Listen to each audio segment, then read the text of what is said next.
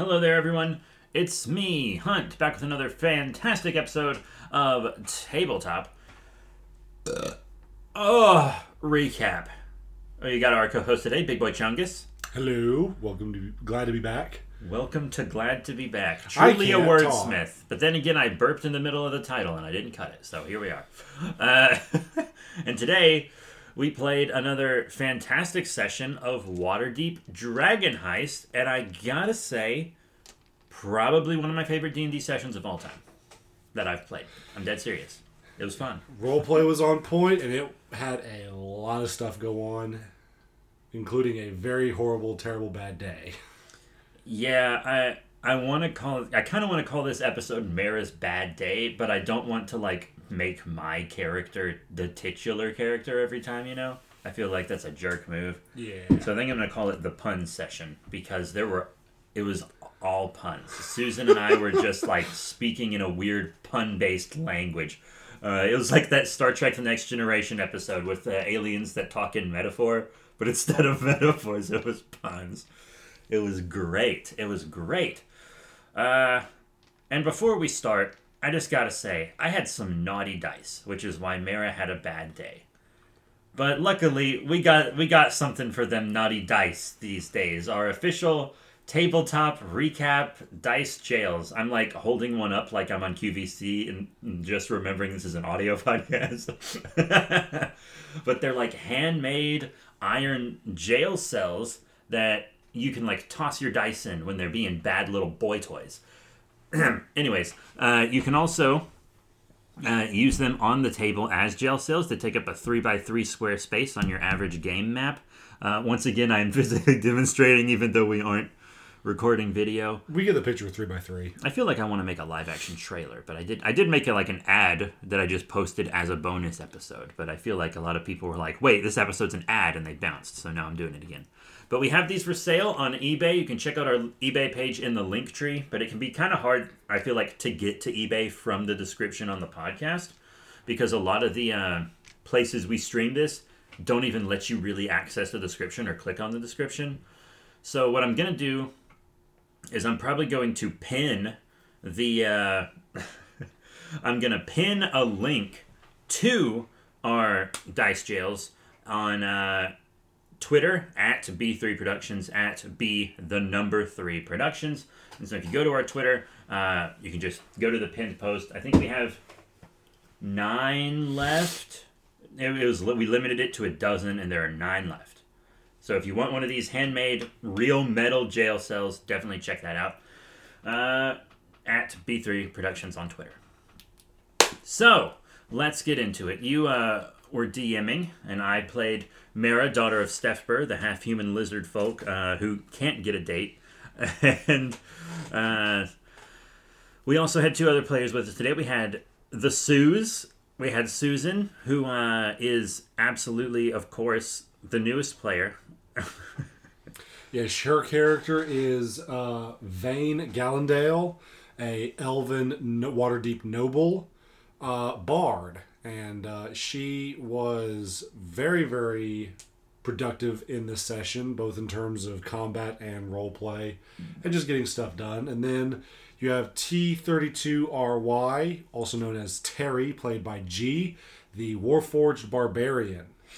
On the trail of locating his missing creator. Yeah, you've given him a lot of opportunities to do that. He hasn't taken them, but Well, I, I part of me is leaving it up to just him playing the oblivious robot. I love how he plays Terry. I love it so much. Uh, he's so fun. I think he's my favorite out of all the player characters. No offense to anyone else. It's just Terry's so u- he's so unique. I just haven't seen a barbarian character like him ever. Mm-hmm. Uh, I've never seen a barbarian played that way, so it's very interesting. Yeah, it's almost uh, mechanical. You know, usually when you think of a barbarian, I told you this was the fun session. yeah, um, you know, most of the time with barbarians, you know, they're very emotional. You know, they they hang everything out to, uh, for the world to see, and if they are upset, they will let you know, and they will just solve their problems with brute force. But with Terry, he's a little bit more soft spoken and methodical, and he kind of shows it in his role play. And I'm really liking Vane too, because she went from like carefree, drunken, spoiled noble to businesswoman, like real fast, real fast, so fast.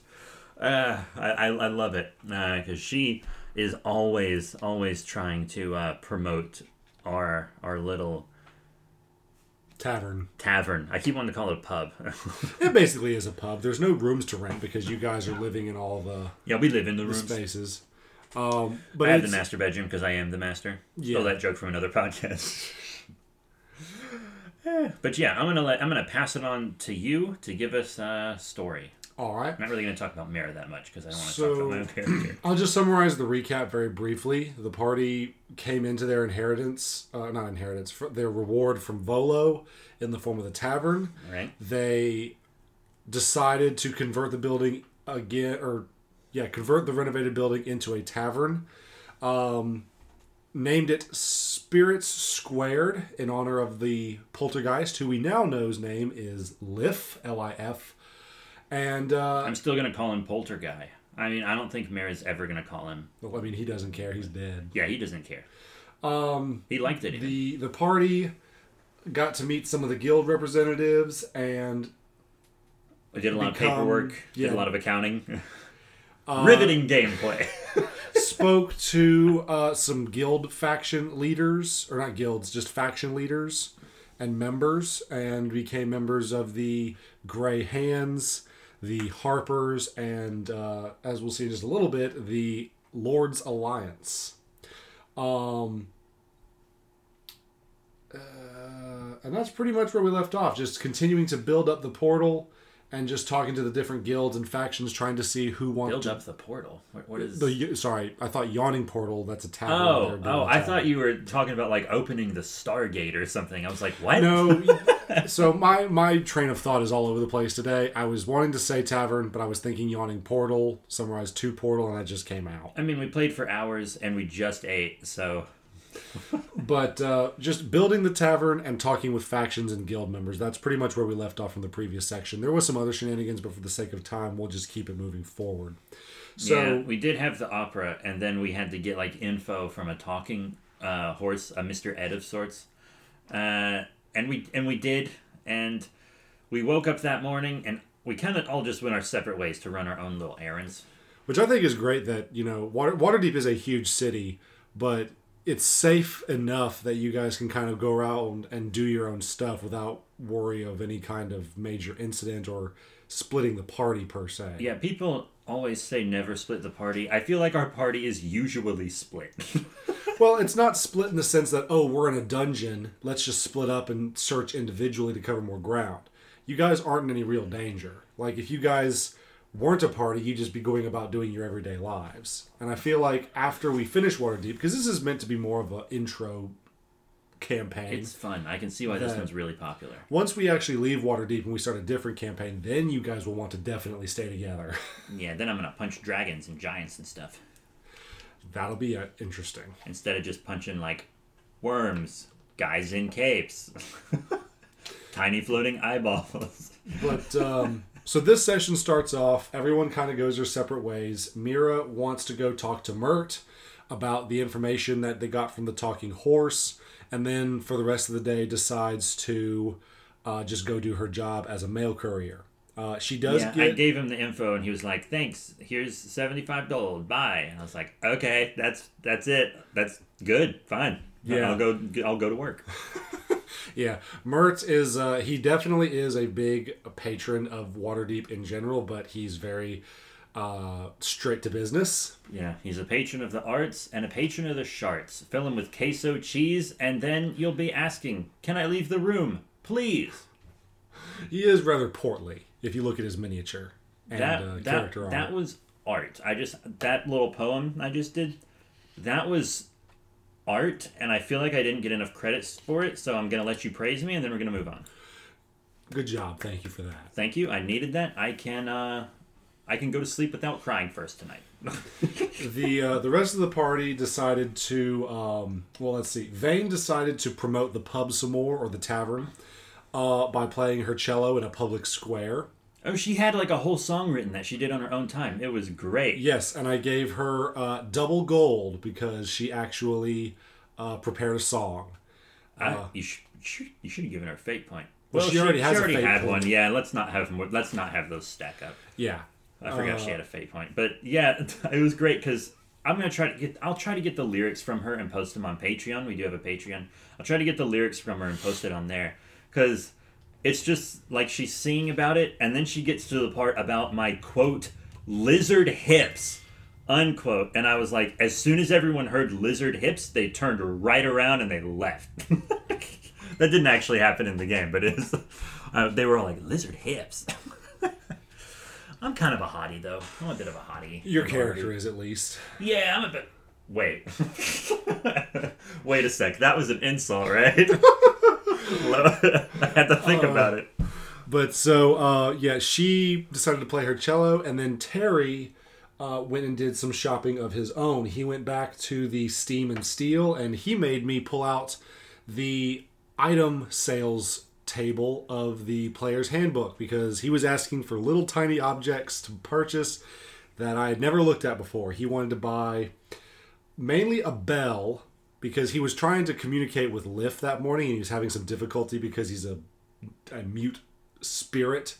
So he can only really communicate in moving objects and occasionally drawing some words into some dusty or wet surfaces. Mm-hmm. So he wanted to buy him a bell, one that could be heard over a decent sized crowd which was about a single gold piece, and then he wanted to buy a chalkboard and some chalk sticks, so that way Lif could communicate directly without having any kind of lack of communication, essentially.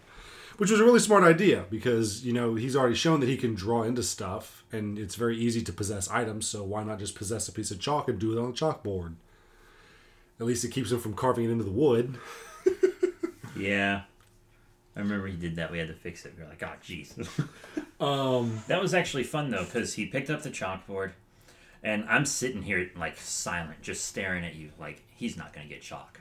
He's not going to get chalk. And he didn't. He left without getting chalk. Uh, and then he went somewhere else and he was getting nails. And, like, right before he finished the transaction, you could just hear G shout, I didn't get chalk! And I was like, oh, good. Oh, good, he remembered. it it finally clicked.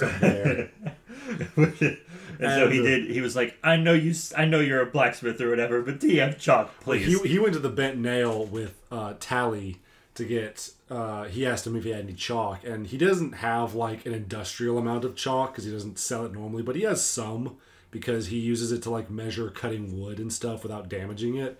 He said, "Yeah, I have some spare sticks. I'll give you like a handful for five copper pieces or something." I think it was like, I think it was like just two copper. Yeah, actually. it was super cheap. Uh, If it, I'm not gonna lie. If I was DM, I would have been like one gold because you're clearly desperate. you could talk him down. Well, I'm trying to be it a little. Well, see, I, I would have done that in the Baldur's Gate campaign. Like, I actually, some characters did get ripped off. But yeah, but but, this do, is this I is remember that. Yeah. This is Waterdeep. People are tend to be more honest and more friendly up front because that's expected. People know that friendliness received is friendliness gained later down the road. which is how you know it's a fantasy game. I have hope for humanity. Wrong. But um, so everyone goes about their daily business, shopping and working and whatnot. And um, uh, the following day, they have a little bit of a hiring issue. They realize that, oh, our tavern's going to be open in a few days, and we don't have any staff to run it.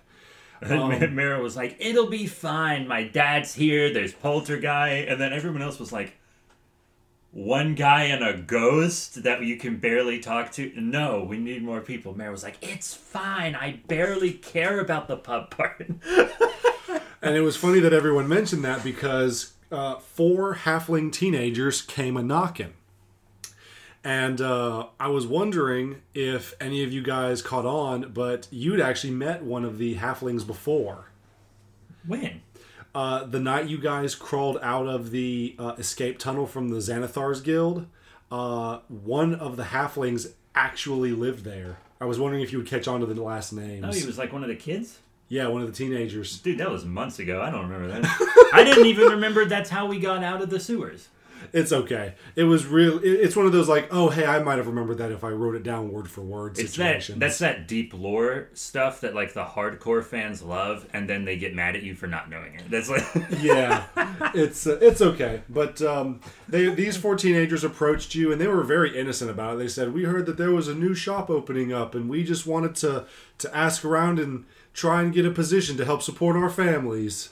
We were like, all right, sure, yeah, teens working in food service, that makes sense.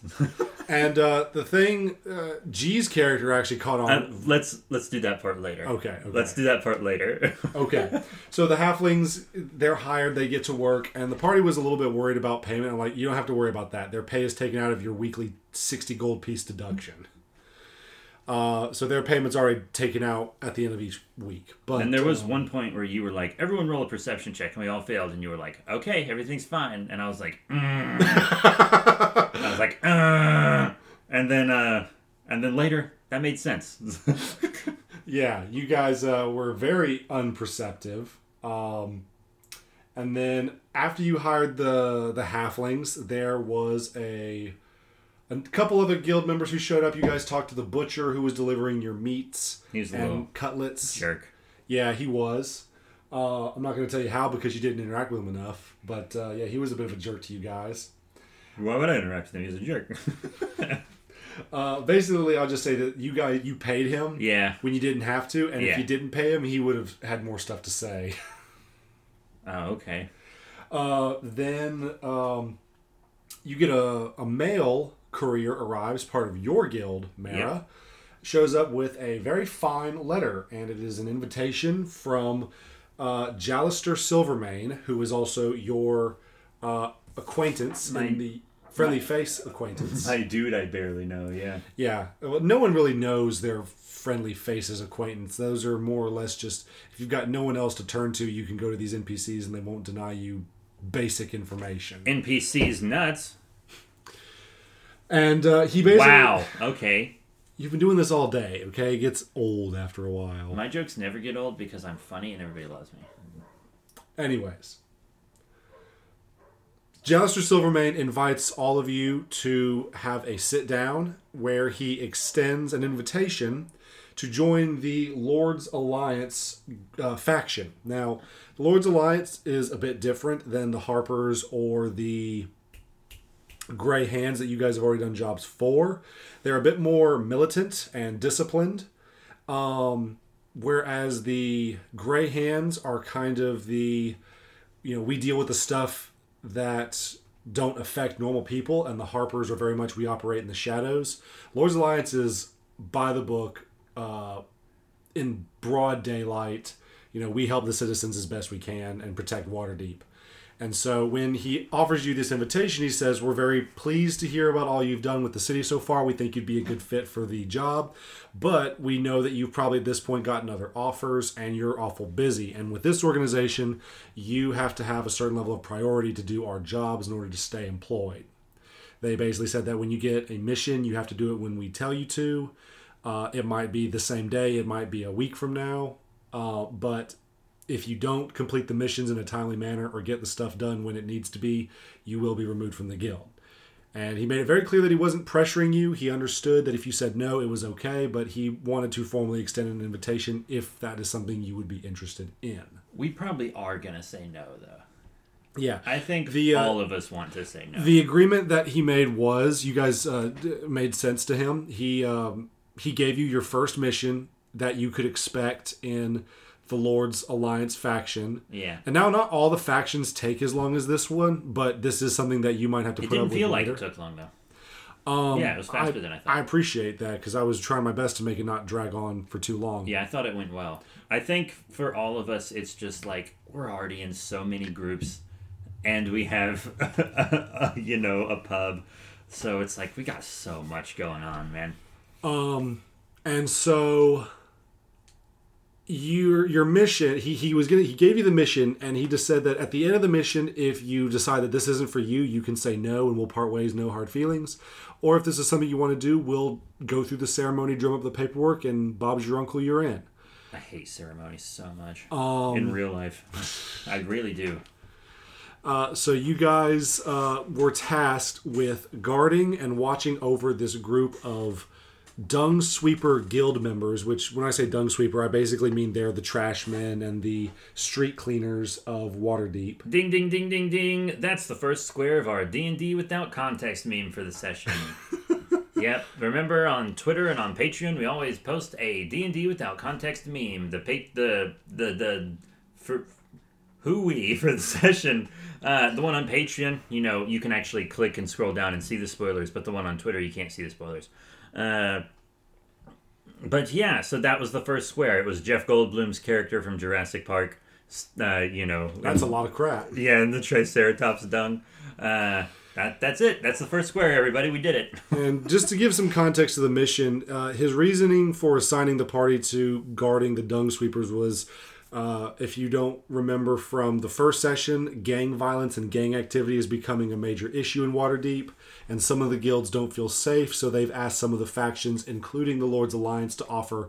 Uh, physical protection, and so your party was tasked with for a ten day, a single week, um, to watch over this group and protect them from any kind of gang activity or violence, which you did to the best of your ability. Yeah, we'll get into that.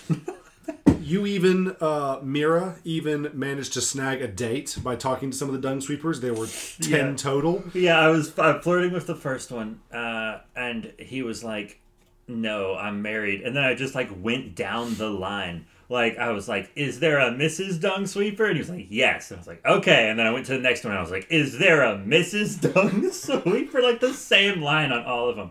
And eventually, like we, I went down the line. There were two single ones. One was like, not interested. he was like, "You're a lizard," and then another guy was like, "I'd do it with a lizard." and so he was like, "Yeah, I'll take you on a date. How about I pick you up at so and so time, and we'll go to this new tavern that's opening, On Spirit Troll Skull Alley. yeah, Trill Alley is called Spirit Squared, and I was like, "You won't have to pick me up. uh, trust me, I'll be there." And he that, that did come across as a surprise as he saw you opening night. yeah, and he was like, "Oh, so you own the place? That's cool." Yeah, because after, because we had a few uneventful uh, days where we pretty much just got up and then watched the street cleaners, and nothing really happened for most of those days. But on this day, there was one little occurrence after I got my date, but it wasn't Yeah, there I, that I think big of a deal. I think there were about two or three little occurrences, one big one in particular, but we'll go through these in order. So the first one that occurred, um, so your date was one. You met uh, your date's name by the name, by the way, was Chip. Uh, no last name. Yeah, I got I got the Oh. name written down right here. The the next event that happened, uh, I thought you guys were going to get into some really big trouble With the Oh. uh, with the private detective. yeah, yeah, yeah, yeah. Yeah, so you guys are are watching the dung sweepers. You're about two thirds of the way through your, or uh, no, halfway through your your mission, and you notice in one of the alleyways that the dung sweepers are, you know, they're they're cleaning the street, but one of the We're side kind of rounding the corner. yeah, I believe. yeah, yeah. You guys see some shady figures. One of them fairly tall, wearing a trench coat and hat, handing uh, what looks like a suspicious-looking parcel or package to a figure wearing a hooded cloak. And um, Terry just says, "Halt, criminals!" No, no, no, that was me. I think Oh yeah, you and I was like, "Hey, spooky boys, you stay right there," because she always calls them spooky boys. and the the hooded figure bolts, but the one in the trench coat turns around, puts his hands up, and is like, "Okay, I surrender." Like he gets on his knees. He's like, "Yep, I I know I was doing nothing wrong. They they are out of bounds with what's happening right here. Oh, yeah. Total- we we were totally in the wrong, one hundred percent. I wanted to see what would happen, what the party would do in a situation where it looks suspicious, but absolutely nothing wrong is happening. It honestly went incredibly well. yeah, for what was about to happen, I think it did go incredibly well. So the, the first thing that happened is everyone left the dung sweepers, and they were like, "Hey, who's supposed to be watching us while we're on on uh, on duty?" And Mara was like, "That's a good point," and she doubled back. And she's normally not the one to double back, but she also wants a good adventurer's rep, uh, rep because she wants that's that's her end goal is to be a big old adventurer traveling the world because that's what her dad did. Yep. And then Terry goes after the runner, and uh, Vane handles the trench coat. I keep want. I hate that we have a Vane and a Vorn because I keep wanting to swap them. Well, if you think that's bad, you're gonna hate the Vox Machina because they got a character duo in there called Vex and Vax. Yeah, I just won't watch it then. just for that reason. nah, I'm done. They actually do make a point in the show. It's like, how do you tell these two apart? Uh, anyways, um, By just not watching the show. Easy, done. so Vane talks to the trench cloak gentleman, and uh, Nice Humphrey Bogart uh, impression, by the way. yeah, and uh, Thanks, sweetheart. His name is. Uh, she asks him, says, like, "Who are you?" And he says, "I'm a private detective. I was hired to do a job, and I was just speaking with my former client." Here's my papers. Here's my ID. Can I leave? what was his name? Trench. Vincent Trench. That's such a good private detective name. I love it. Little on the nose, but I like it. It's good.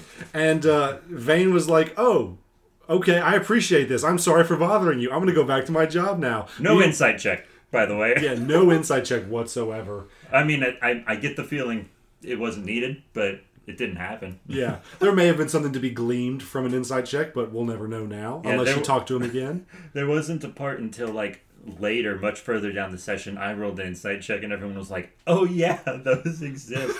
That's something that our party, me included, we always forget that there's insight. I forget that all the time as well, all the time.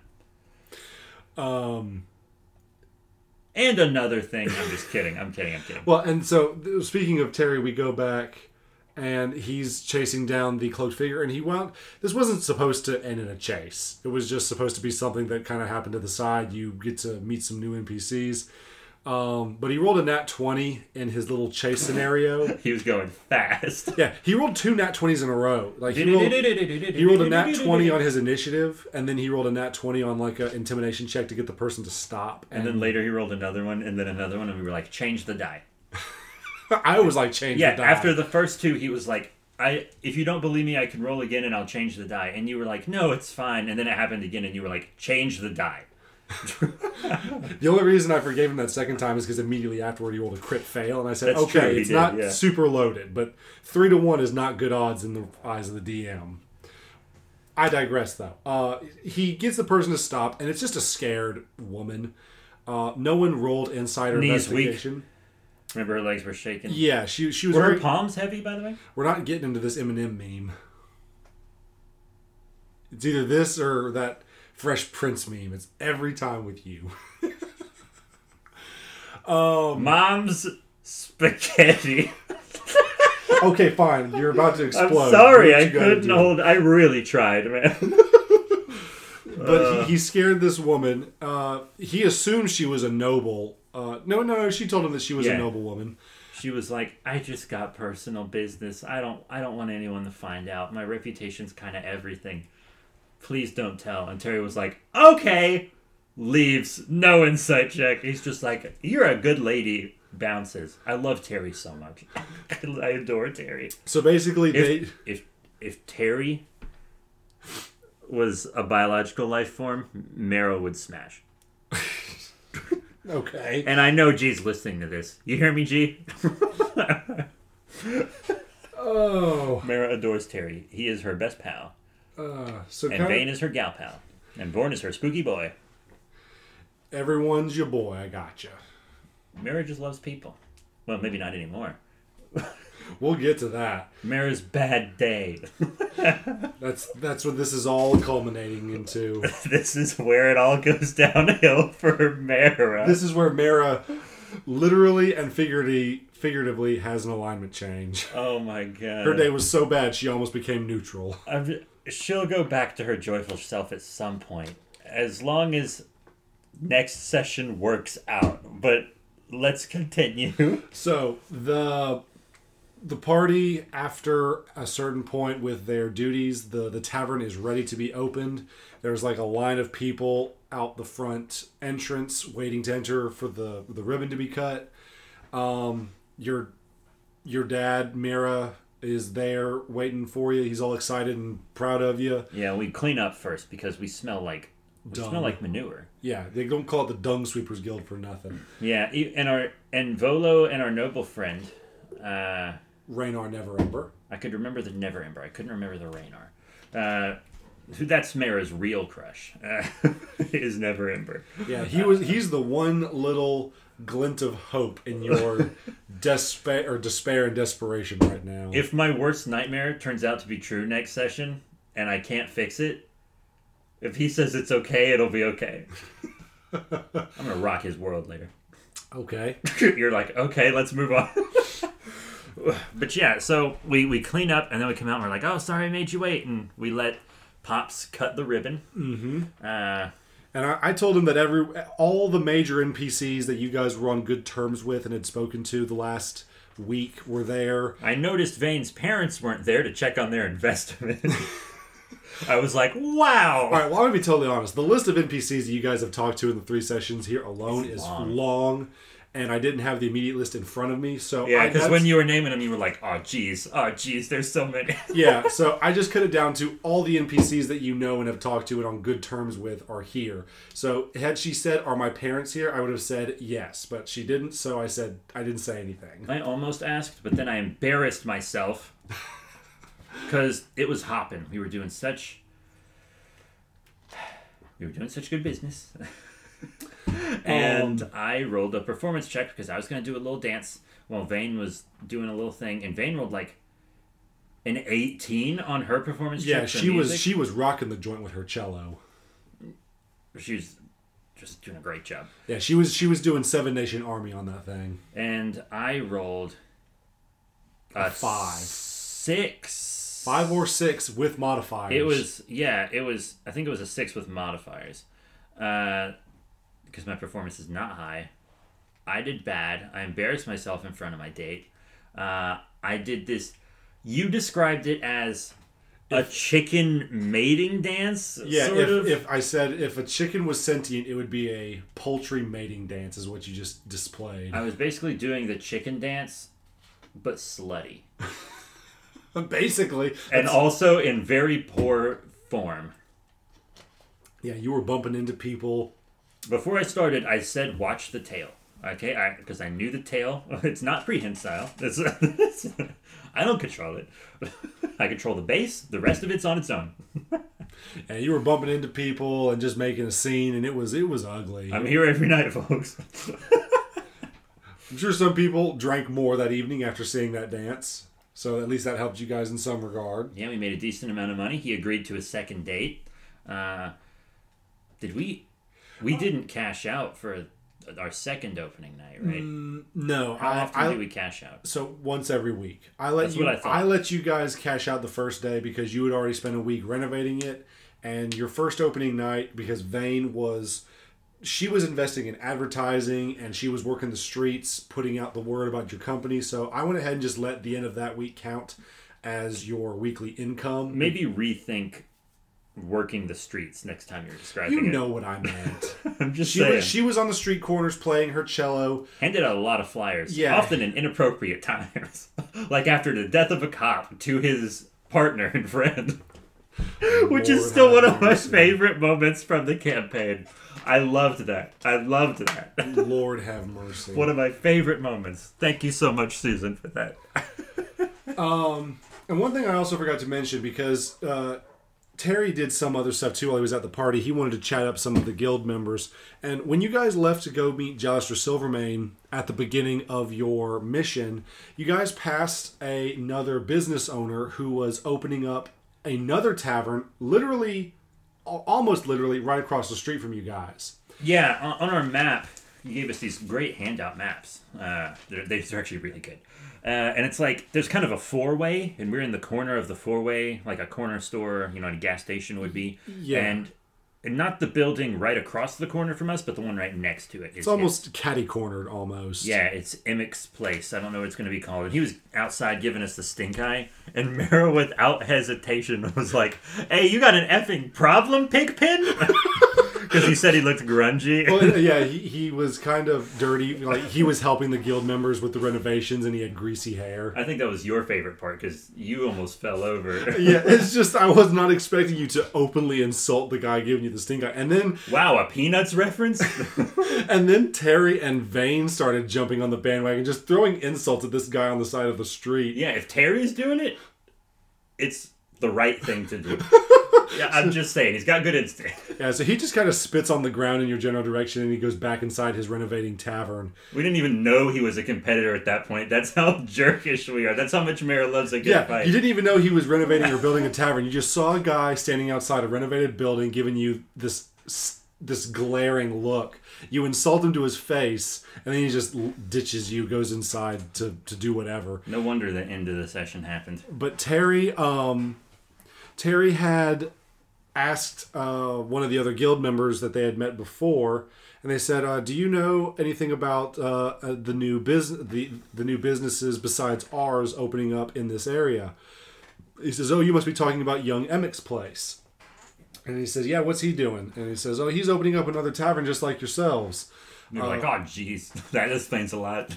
And they say, "Well, do you know him to be a violent person or anything?" He says, "No, not really. Uh, I mean, he is opening another tavern. We've done business with him, like we've done business with you, renovating and providing supplies. It's probably natural for him to have some resentment towards a competitor so close and, and nearby in the area." and also, this is uh, ding, ding, ding, ding. It's square number two of our D and D out of context Mimarino, because it's it's kind of a two for one actually, because it's an image uh, of From The Shining. Yeah, it's the ghost bartender from The Shining. So he's got an evil look, and he's a ghost bartender. So it's kind of evil tavern guy, but also our poltergeist. Well, I mean, so far all he's done is give you guys a, a nasty look. Every, everyone is so quick to just assume that he's evil. Uh, Mara, I think, is actually the only one not assuming that. Because Mara was very fast to point out that there's no evidence of that. Uh, and she was the only one that didn't accuse him of stuff later in the session. But uh, to wrap up the evening, because the, the the grand opening went well into the AM, so much so that you were having to shoo people out to, so you could get some sleep for the following day. Um, but you guys made so much profit that you were able to cover the following week's um, tab as far as like employee payments and everything else went, It was opening night. and you made thirty gold piece profit. So great.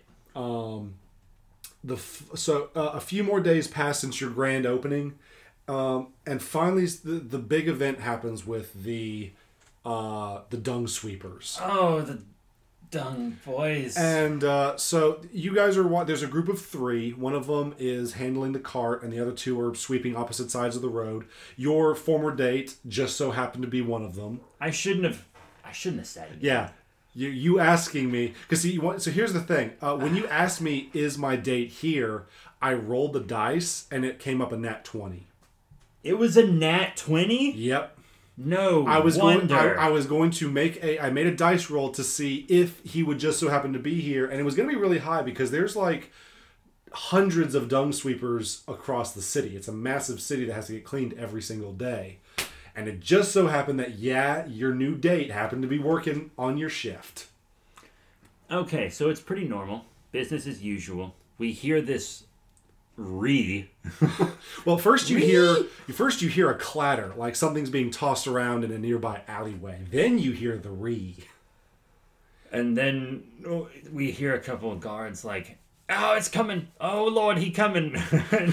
and then one of the dung guys like looks down the alley and is like, "Bye!" and he just starts he says, running down oh, the opposite. God, no! He goes, no. Uh, he, he bolts it. He's he's done with this this crap. He's gone, and I don't blame him. Uh, and then the others can't see it. And then I know what it is because uh, I recognize the mini, and it's described like one, and it's behaving like one. But you didn't give the name. Yeah, I, I've I've learned with DMing to not give away all the the key information when it comes to something new. Uh, G's been doing a really good job of trying to analyze new creatures as they come up to see if he can glean statistical information from them. But if it's And not a- like, "It attacked, punch it." Yes. So uh, essentially, what happens is is that this large centipede-like creature, almost like a centipede combined with a worm, comes bolting out of this uh, alleyway, and it's about twice, maybe three times the size of a person. Linkin Park's crawling just starts blasting the chorus. Yeah, except this thing doesn't crawl in your skin; it crawls all over it. and uh, basically, it initiate. Uh, I tell everyone to roll initiative because this thing's hostile. It is very much wild and it could be predatory. It is a wild child of the night. And so this centipede, uh, everyone rolls. Uh, I think I had the most fun role playing G's Nat 1 on the initiative roll because it was all just puns. It was this this the whole session was puns ever since we started with the dung guys. We oh it was it was just all puns. So we a roll, lot of them I don't want to repeat because they were really gross and really Yeah, no. nasty. Let's let's leave those alone. A lot of poop puns. But uh, so let's so G rolls a nat one on his initiative, and to punish him, uh, I made his axe mechanism jam. So the way he stores his weapons, because he's a machine, he doesn't carry baggage and he doesn't have pockets. So a lot of the tools and equipments and weapons that he carries on his person, he actually stores within himself, and they compress and fold, and then he just kind of puts them away on his person. sort of kind of RoboCop style, but it stays connected. And that doesn't mean he can't be disarmed because the mechanism can still break. He can still be disarmed just like anybody else. Yeah, he can have the weapons knocked out of his hand, just like RoboCop. Honestly, they're more like just weapon holsters that fold into him. They're not stationary. Yeah.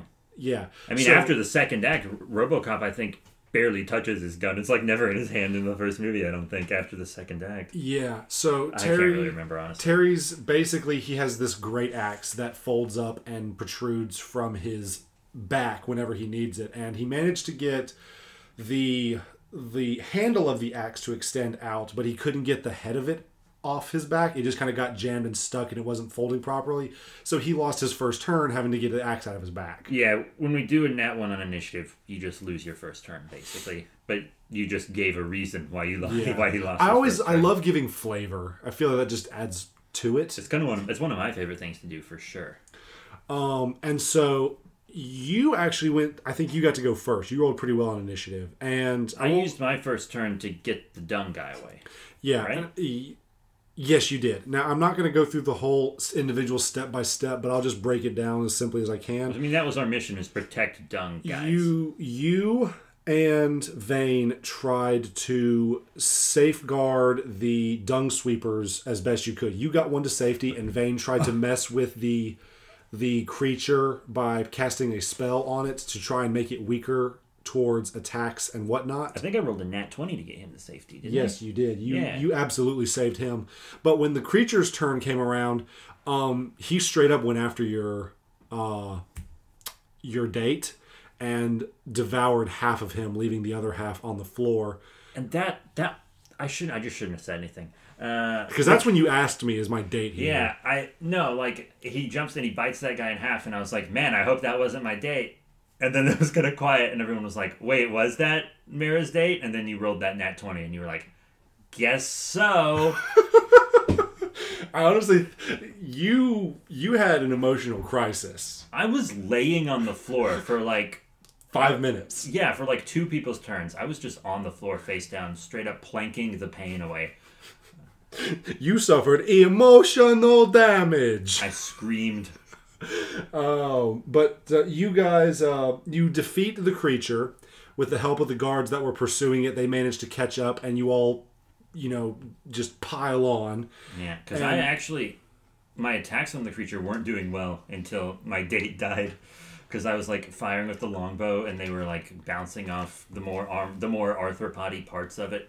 Uh, and And then- even uh, even Terry raged. He was like, "Civilian dead must enact lethal protocols." Iron Giant activate. Uh, and yeah, and then I was just like pummeling it really. Uh, yeah, that's right, because I, I rolled to chomp it, and I did max damage and got my temp HP. You were angry, at And I rolled thing. to just pummel it with my uh, brass knuckles, and I, I rolled max damage on all those things. Uh, Uh, not yeah. So you attacked it twice, punched through its carapace out of rage, and then as your bonus action, took a big chunk out of it with your lizard jaws. and my mini was like behind it, so it kind of looked like I just bit its butt. Uh, Uh, fun fight though, uh-huh. impactful. And uh, My date's dead. because a civilian was killed, it was cordoned off. A lot of death and a lot of violence and crimes in this session. Well, the first half of this session was like, yeah, we have an easy assignment. Oh, wow, our business opened. a man's dead. There's a giant worm in the streets. Oh, you've lost everything. Oh, no. And then This was got, only the start of your very And bad it day. just got worse. this last day. Um, but uh, Jalester Silvermane actually does come in because he he does all the paperwork. He knows who you were stationed to and whatnot. yeah, you said a couple hours later, I think showed up. Yeah, they they were cleaning up the remains, taking assessments from witnesses. Uh, and Jalester says, "Look, I hired you to protect these guys from gang violence and gang members. No one could have seen this coming except for a really powerful soothsayer or whatever." Oh, maybe we should mention what the creature actually was. Yeah, you the the guards wound up telling you that it was a carrion crawler. I like to call them grave grubs. Uh, well, so I try not to use that term because there actually is another creature called uh, rot grubs Oh. that are a completely different creature. okay, I didn't know that. Um, but I like but grave yeah, grub. carry- grave grub sounds way better. Alliteration is key. maybe there's an old third edition monster called a grave grub. If not, we should make a grave grub. I actually have some ideas for creatures that I want to make and put on Patreon. Uh, But the uh, so Jalester says this is a tragedy and a horrible, horrible incident, but no one is holding you guys responsible because you. Terry was even like he says I don't want to. He he says would you still be interested in joining the Lord's Alliance even after today? And Terry was like I don't want to join because I failed and I don't want to fail more. And he says yes, it is tragic that you lost an individual, but think of it this way: that while you lost one, you saved two lives in the process. And- that had you not been here, that carrion crawler would have eaten all three of them, and then who knows what they would have done with the guards. and he did say that made him feel better. And then Vane was like, honestly, I kind of want to focus on our tavern. And we're already in like two groups on the books. That's not even to mention the secret one. So she was like, I think it's better if we just focus on the tavern. And Mara like didn't even say anything. Mara kind of. Yeah, you Mara's guys, sad. you guys were all distraught. So, so Jalester just said, "I totally understand." Uh, Oh yeah, I think Mara just said we'll decide after tomorrow. It's the last day. and J- Jalester said, "Fair enough. Tomorrow's the last day, anyways. I respect your decision, and this was always just an open offer, so no hard feelings if the answer is in fact no." Uh, and you guys, he let you guys off early for the day. You're the other dung sweepers that you were watching were basically told to go home after experiencing that trauma, and so there was no reason for you guys to watch uh, a dung sweeper's cart without any dung sweepers, and you guys went back to the tavern.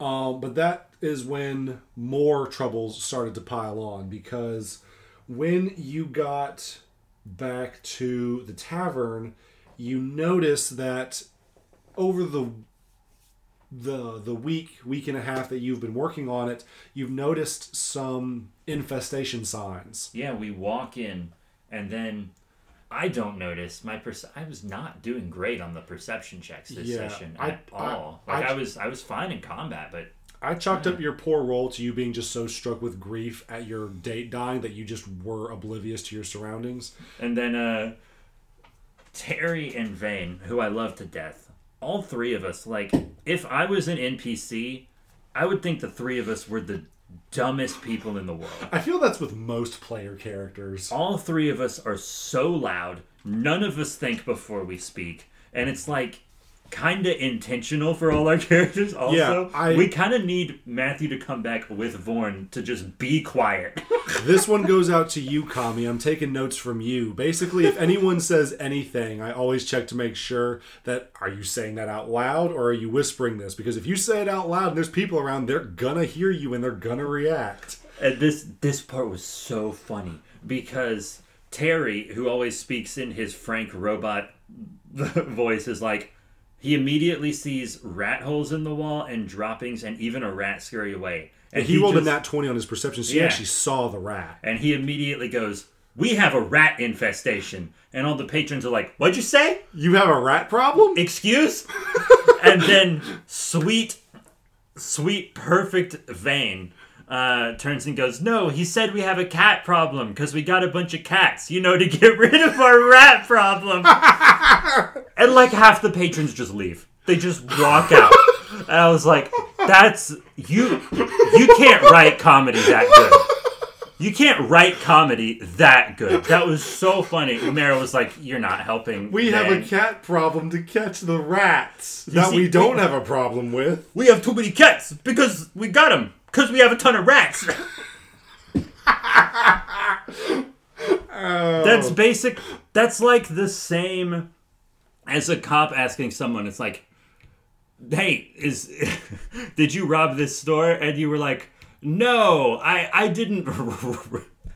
I didn't rob this store. I was going to the bank to deposit the money that I stole from this store. like same energy.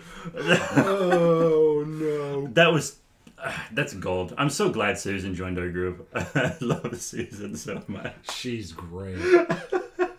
Um, but so yeah, after the, te- the the the guys leave, you're like, okay, I want. The whole part was like, let's search this joint to see how far the infestation goes, and um, And Terry's perception is just top tier. yeah, he kept like it had to be just the automatic scanners for stuff. Without without him finding all this stuff, Mara probably would have just gone straight to bed.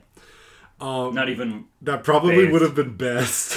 It probably would have been best because our business is probably ruined, right? Like after everything that happened after this. We'll see. Um, but so he Terry wanted to investigate the kitchen and the cupboards. Vane wanted to investigate the bar and the the rack where the, the the open liquor was presented, and then you wanted to investigate like the the dining area. And uh, you all did subpar on your investigation. I mean, you found more of the same, but G, I think he rolled like a nat or uh he rolled a nineteen. Yeah, I think that was maybe the fourth nat twenty, the one where you made him. Change Yeah, his I made him change his die because that was like the fourth nat twenty. you were like like he hasn't gotten any new dice this is this isn't like a die that's had a problem i guess Yeah, would I said I'm gonna. I'm said I'm gonna let you keep the roll, but you're getting rid of that dice. and he was like yeah that's fair i'll do that Um, but I told him I said you notice in the back of this cupboard that there is in fact a rat hole, but because of your nat twenty, this is what you notice. It doesn't look natural. It doesn't look like a rat gnawed through it. It looks like someone has taken a hand bore and drilled a hole into the back of the cupboard. and i loved it when Vane was like why don't we plug it with a cork and we were like is it a cork from looney tunes because a giant looney tunes cork is the only one that i can think would maybe fit is it from harley quinn's gun what is what are you talking about it was so And- funny and all she i love her do- so much All she wanted to do was plug up the hole, which is fine. You know, just try to make sure you can deter think- rats from getting through it. I think she just thought mouse sized and not rat sized is all. and that's fine. But uh, you guys, We all we all imagine all of it completely different, you know? but yeah, Terry uh, told the rest of the group that hey, I think someone is trying to sabotage our business because these rat holes they're not natural, they're man-made. And then Mara was like, All right, it's time to ask the employees what they've seen. And uh, so you guys decided to start with the halflings. Um, the first of which, uh, the oldest and tallest of the halfling uh, We started teenagers, with Kelso. Kelso, yeah. Queso.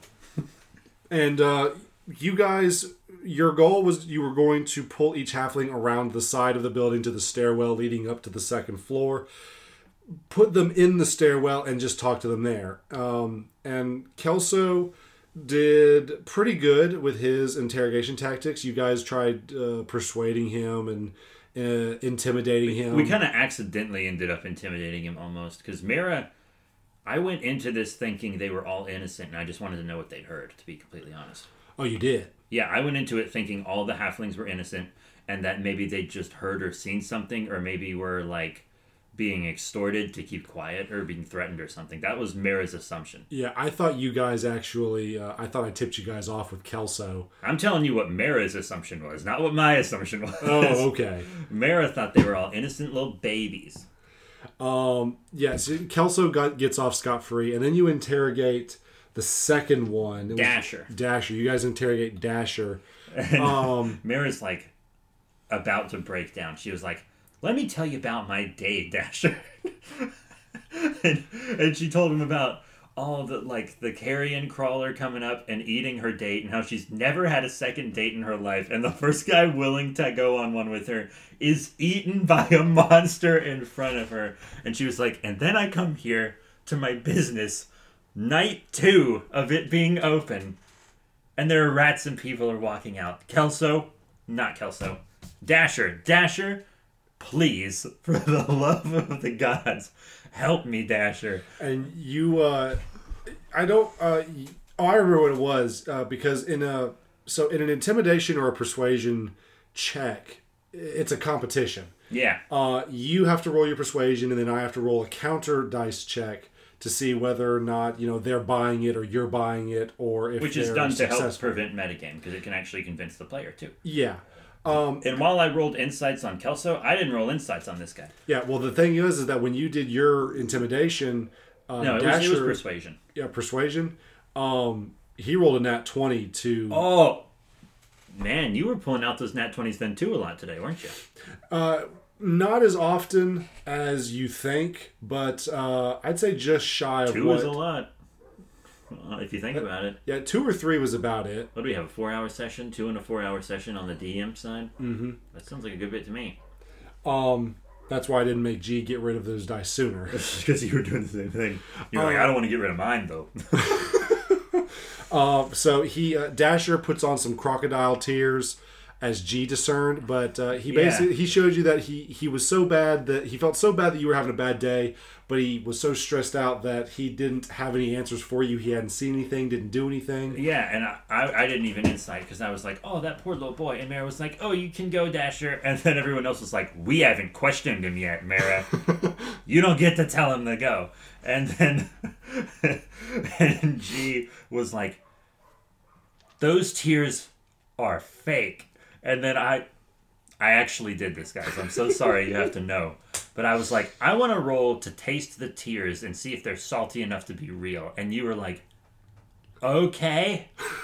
And then I did. I And I, even- rolled like insanely high. I don't even remember what check I made you do an investigation. I think. yeah, I think it was like a it was like a dirty 20 or like a 21 or something. Yeah, you rolled high with modifiers. And you were like, yeah, it just tastes like water. And I was like, hey, these are fake tears. I've tasted a lot of tears. I would know. Most of them my own. Yeah, it was like most of them my own. Everyone was like, "Geez, Mara has had a bad day." Uh, so, and he was like, well, yeah, well, then you just you really started laying it in on him, like "Oh accusations yeah." and stuff. That's that's when I rolled intimidate. I was like, "Do you want to know how we beat that carrion crawler?" I bit off a piece of its butt. And I ate it, and I punched it, and they stabbed it, and we used magic on it, and we killed it. Yeah, and you start free, you start freaking Dasher out, and so at that point he starts stuttering, and the stuttering turns to spasming, and I, you were honest you were, to God, thought he was about to have a seizure. I, honest to God, thought we made him have like some kind of episode, but and I was like scared. so before I go into the next this next part, you have to understand that when the halflings were first hired, they made a lot of cheese puns um, in their dialogue. And you said their voices were were squeaky, which I just assumed was because they were small. and uh, and then they made a comment about uh, okay guys let's skitter about this place and get to our jobs uh, just all in passing and g actually said uh, oh i guess we're dealing with were rats now and i was like wait what What are you talking? Yeah, yeah. you- all three of us ganged up on him. We were like, "What are you talking about?" No one said anything about were rats. Pay attention, G. Jeez. and he said well they're, they're making cheese puns and they're talking like they're mice or whatever i just assumed they were were rats and i'm like no it's What a are you talking about? You played that off so well. and You so me convinced. And now we're the jerks, and he's a genius. yeah So, because- congratulations, bud. You made me look a fool. because Dasher's stuttering and uh, seizing, if you want to call it that, turns into squeaking and uh, foaming at the mouth as gray patches of fur start popping up around his face and the back of his hands, and his teeth start to get longer. You know what you should have done? You should have had him before he transformed say, "Leave me Prove alone." Oh my god! I would have lost it. I would have lost it. Uh, Leave me provolone. um, If we run into another one one day, remember that. you can have that one. will do. And so he, er, yeah, he transforms into a halfling were rat. And I don't think I played this off enough. He's still like three four. He's really really short. yeah, he's still. It's, it's he's like a giant rat on his hind legs. yeah. Um, and so combat initiates and he goes after you because you were the one I had- pressuring him so much. Yeah, because he had that reaction. He had that attack, and I had a reaction attack on him where I just punched him without my brass knuckles, yeah. and then I put him on and I smashed that dude. But not after he got a good bite in on me. Yeah, he he he. So the were rat can make two attacks. Uh, it can either hit you twice with its claws or a melee weapon if it has one, or it can make one attack and one bite attack. And he missed the the claw attack on you, but he managed to bite your forearm. Eh. And you have to make a Constitution saving throw in that situation, or else you get lycanthropy. And my con saving throw is like plus six, Yeah, you have really high Constitution because you're part reptile. and I still failed. The Constitution saving throw is an eleven. You rolled a ten. How? That was that was some serious dice jail. Yeah, because remember I was like, I to- I picked up my little blue d twenty and I was like, your brother's already in jail. You've been rolling great since I pulled you out. If you give me lycanthropy, you're in dice jail forever. And then he gave you lycanthropy. And it went into dice jail for the rest of the game. Now you it? didn't transform right then and there No. because you're actively resisting it, but you do notice that your hand start your your wound. I- you is said I was funny. like, yeah, yeah. it doesn't feel natural. Like you've you've had fist fights in the past where your blood has been drawn. This doesn't feel feel normal. I mean, I ate a giant worm full of poop earlier, and I that didn't phase me. But this one bite making me feel weird. Yeah, something's up.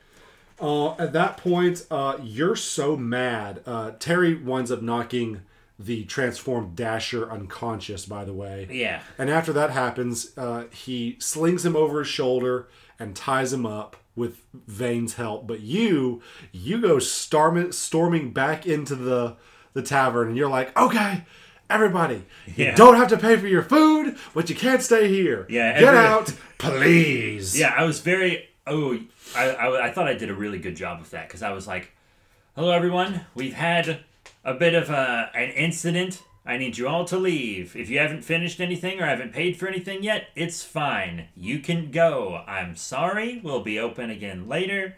You have to leave. You have to go. And they were all like, oh, wow, it's only the second night. Not real good. But I'm not going to lie. I was so close to pulling a Batman Begins.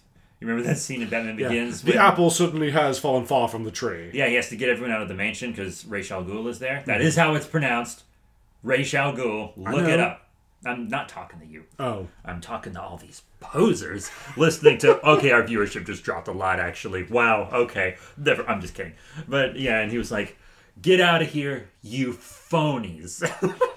yeah, I was so close to doing that, but I really held it in.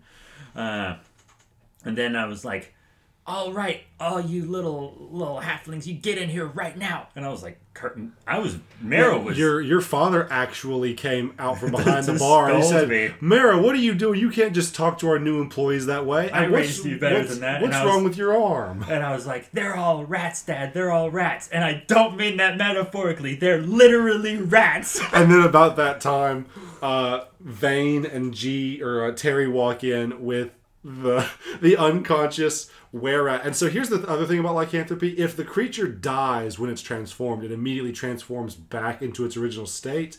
But you only knocked it unconscious. Yeah, we So were you- trying not to really kill anybody. Yeah, and you guys did a really good job about that. Although I was a little worried that Vane was going to torture establishment when she cast Firebolt on uh, the creature. Oh, she she tried to cast. I think it was Firebolt. Remember when she tried to cast Firebolt onto the uh, Grave Grub, and we were like, "Uh, there's three people in the path." The first one being your party member. But in fairness, she's looking at a physical game board through a webcam. Uh, you know, on a computer. So Yeah, but so uh, they they come in with the unconscious transformed Dasher, and your dad's like, "What? What? What are you doing with a were rat?" and uh, all of a sudden, uh, you This is the best part of the session. All right, I cannot hype this enough. This is the best moment. All right, go ahead. so the uh, Mara says, "That's what I've been trying to tell you." Uh, Kelso, halflings, get out here now! And by that time, you see Kelso come from around the corner, looks at the other two, and goes, "Cheese it!" Cheese it. I lost it when you said cheese it, dude. That was the funniest thing I'd ever heard in my life. And that's why the final square on the meme is Bender because they chased it. And you guys uh, managed to stop all but one of them, Kelso himself. He managed to slip through your fingers, almost like he's been in situations before where he's had to run from authoritative figures. Yeah, didn't he also? He also rolled a nat twenty. Yeah, he did. That's why he managed to get out of the building. So that's three nat twenties then. No wonder I was rolling not great because you and G were hogging it all. Well, I mean, he did get away. Yeah, another nat 20. But you guys roll, everybody else rolled higher than the halflings. Oh yeah, my dad and I each got one easy peasy. Yeah, and G already had um, Dasher over his shoulder. So out of all of them, three out of four ain't bad.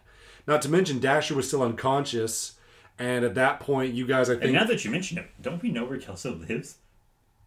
Uh, you might. He's the one. No, I told you that out of session. That would be metagaming. Because Not meta- if Mara remembers. well, does Which she I could- remember? Probably not at the moment. Maybe when her head's clearer.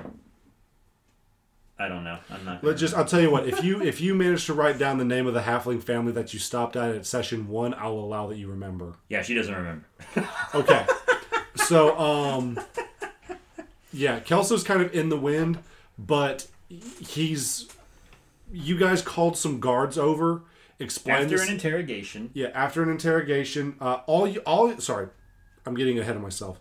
You interrogated the remaining halflings first, and all they told you was that they didn't want to go to jail, so they would point you in the right direction if you let them go. And all they said was that a rival tavern owner wants you out of business.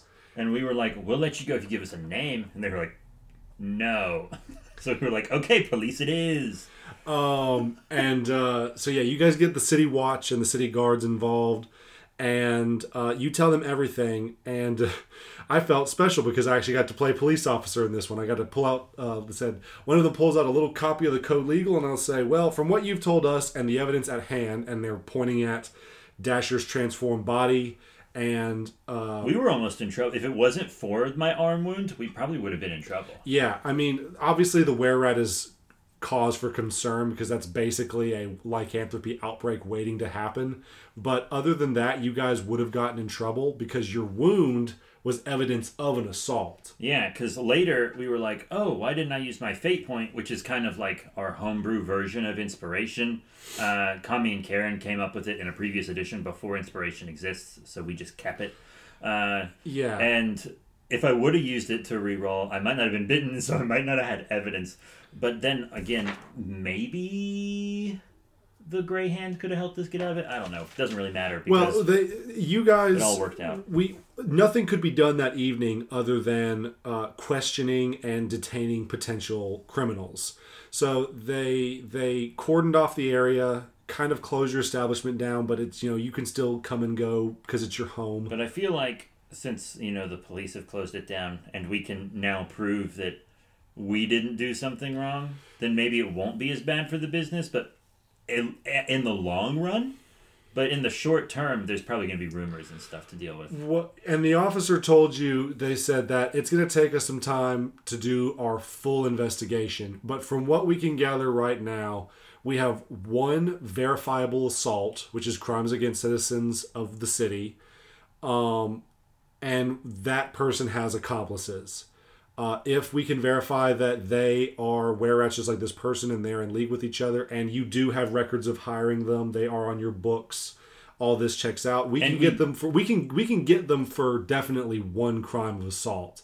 As far as the um, the boring of the rat holes and the framing of the infestation, you're going to need physical evidence like the bores they used or a, a- a statement confessing that they did it. We did prove that the uh, we did prove that they were quote man-made, quote unquote. Yes, you could prove that. And the the officers investigated and they said, yeah, this was definitely made by a bore maker or The evidence is pretty circumstantial for the were rats, though. But it always is at the beginning of an investigation. Yeah, and Mara, Mara was, and uh, Vane and Terry were both immediately. Well, maybe not Terry. Uh, I don't know. I think it was both of them. It's, I don't know, man. But they but, were they were both that- like, "Oh, it's probably the guy across the street," and Mara was like, Nah, I'm not gonna say that. Mara, even in front of the police, was like, "No, no, probably not. It doesn't. No." Yeah, because you have to think what evidence is there. I mean, yeah, the guy gave you a dirty.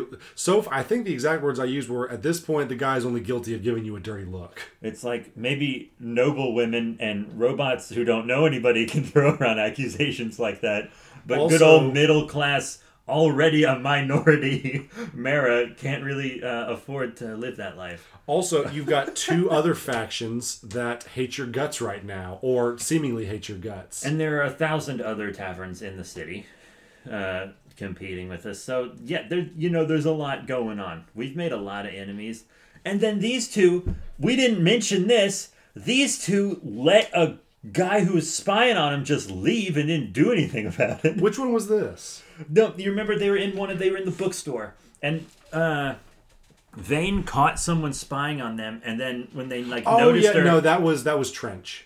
that who?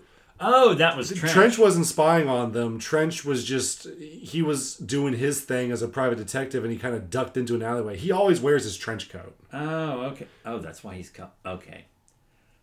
I'm. It's not as clever now, is it? No, now it's not as good of a name. Now it's kind of stupid. that was kind of like, who named you a comic book writer from the 30s? Oh, you you just destroyed my world. This day just keeps getting worse and worse for you, doesn't I it? thought it was like because the the trench is like the gutter, uh, and it's dark. That's and it was like a noir thing. I really, what is that noise? nothing. I'm not editing that out just to shame you. and then I'm gonna check mine because I'm insecure about it now. Oh, but yeah, and then and then he like leaves, and Vane is like, "Hey, some someone was just watching us, and they they, they look they look creepy. You want to go get them?" And then or some, something like that. And then they just had a conversation about what if they should do it or not. And then you and it was like they're they're gone, right? I kind of mouthed to you, and you were like, "Yeah, they just they're gone now." yeah. But uh, So so, funny. The I last the, the last piece of information that we ended on was uh, Mira was saying, well, it's the, the guards assured you about your lycanthropy bite that there's lots of clerics in the city who could bestow the blessing of curing wounds on you or cu- curing curses. Um, and you had Uh, me do a luck roll, which is a thing we do a lot, and a lot of other groups do it too. yeah, and you wanted to know when the nearest full moon was, and I said, uh, do a luck roll. Nat one. Yeah, and I said, yeah, it's tomorrow. and I was like, "Oh." So you got to get that thing looked at ASAP. Yeah, and I think didn't I? Yeah, because I told the guys I was like, you you might just want to do the the dung protection thing without me tomorrow because I'm I think I'm gonna be busy. And I was like, officers, can I just go to bed? Can I please just go to bed, officers? And they're like, yeah, you poor thing, you can go to bed. Christ, of course you can go to bed.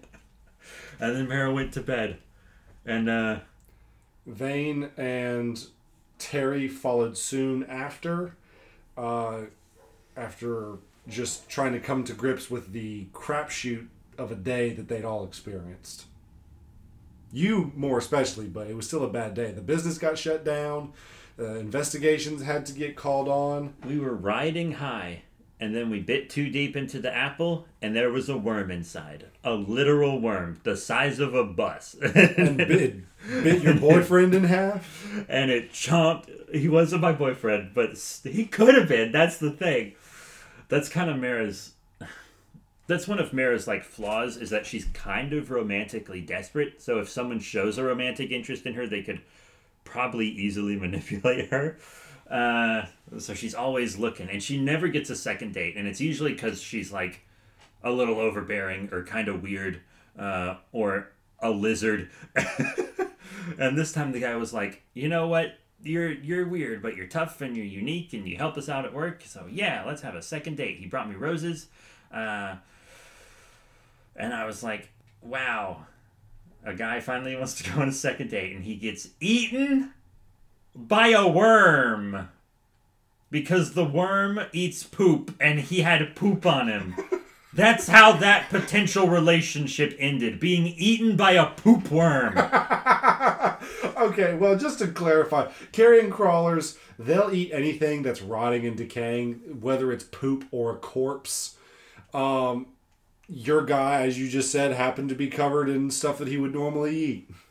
Did you just say whether it's poop or corpse? I love that. I mean, they, they carrion meaning dead things or rotting poop or corpse? poop or corpse. I don't. Poop or corpse. Welcome to America's new favorite game show, Poop or Corpse. Oh, I got you. I. That's our next podcast. Poop or Corpse. Yeah, it's an audio game for the visual gag. Yeah, we're gonna. It's gonna be a completely audio podcast. We're gonna show the guests pictures of something severely decomposed, and they have to tell us if it's poop or corpse. Okay. And the audience is just like, we can't see it, and we're like, you don't want to. We couldn't legally show it to you. I think we've reached the end of the podcast if, if this is what we're talking I think that was quite the tangent. Yeah. I think. uh Oh, and it, it, it appears that everyone's unsubscribed. Wow, congratulations. Whoa, it's in the negatives. Okay, Spotify canceled us. We're done. it's over.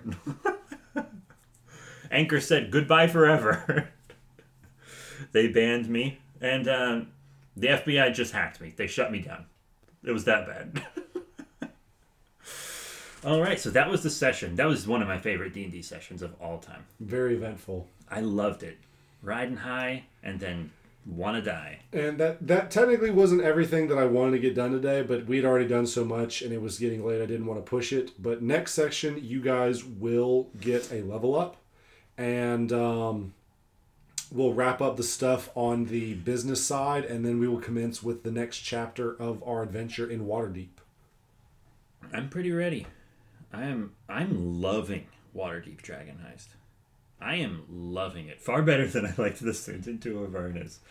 Well, I think it's because so much of this is friendly at the surface. Like you only really get Avernus was depressing. Yeah, it's also meant to like be a it's it's not even a meat grinder. It's more like a torture chamber for Like- players. If a game is horror and depressing, that's fine. But Avernus didn't feel like horror. It was more like Torture.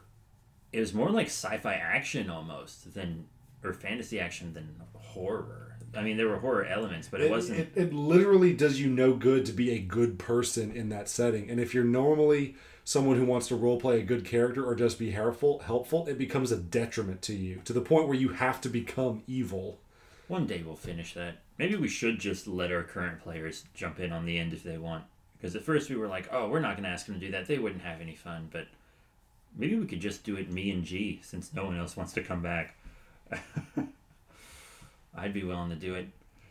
I just want it. I, I feel bad not finishing it, especially since we were, you know, recording episodes about it. Mm-hmm. If we weren't recording episodes, honestly, I'd probably just be like, screw it. Let it die, let it die, let it shrivel up and die. just like my boyfriend's upper half. And then, shortly after, his lower half. all right, but that is it, everyone. Thank you very much for your support. Remember to rate, comment, and subscribe. Check out all the cool links and stuff uh, in the uh, in the in the description. Uh, if you want one of our little dice cages, which I love, I got so much use out of this today because I, I had like three d20s in there. You can fit a whole pile of dice in it. I'm still doing the QVC thing. I need to just put this away. Okay, metal. But yeah, I'll I'll pin it on Twitter, and then uh, you can check it out from there, my dear, my my dear. I'm tired, and that's at B3 Productions with that's the number three. So that's it. Uh, thank you all once again for your support, and I'll see you all next time.